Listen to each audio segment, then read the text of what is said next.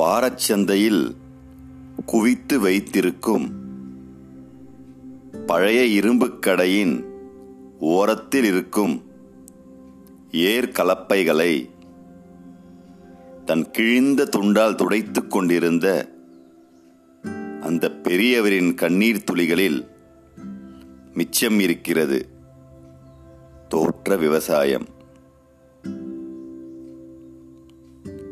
தோற்ற விவசாயம். பிரபு சங்கர் கா.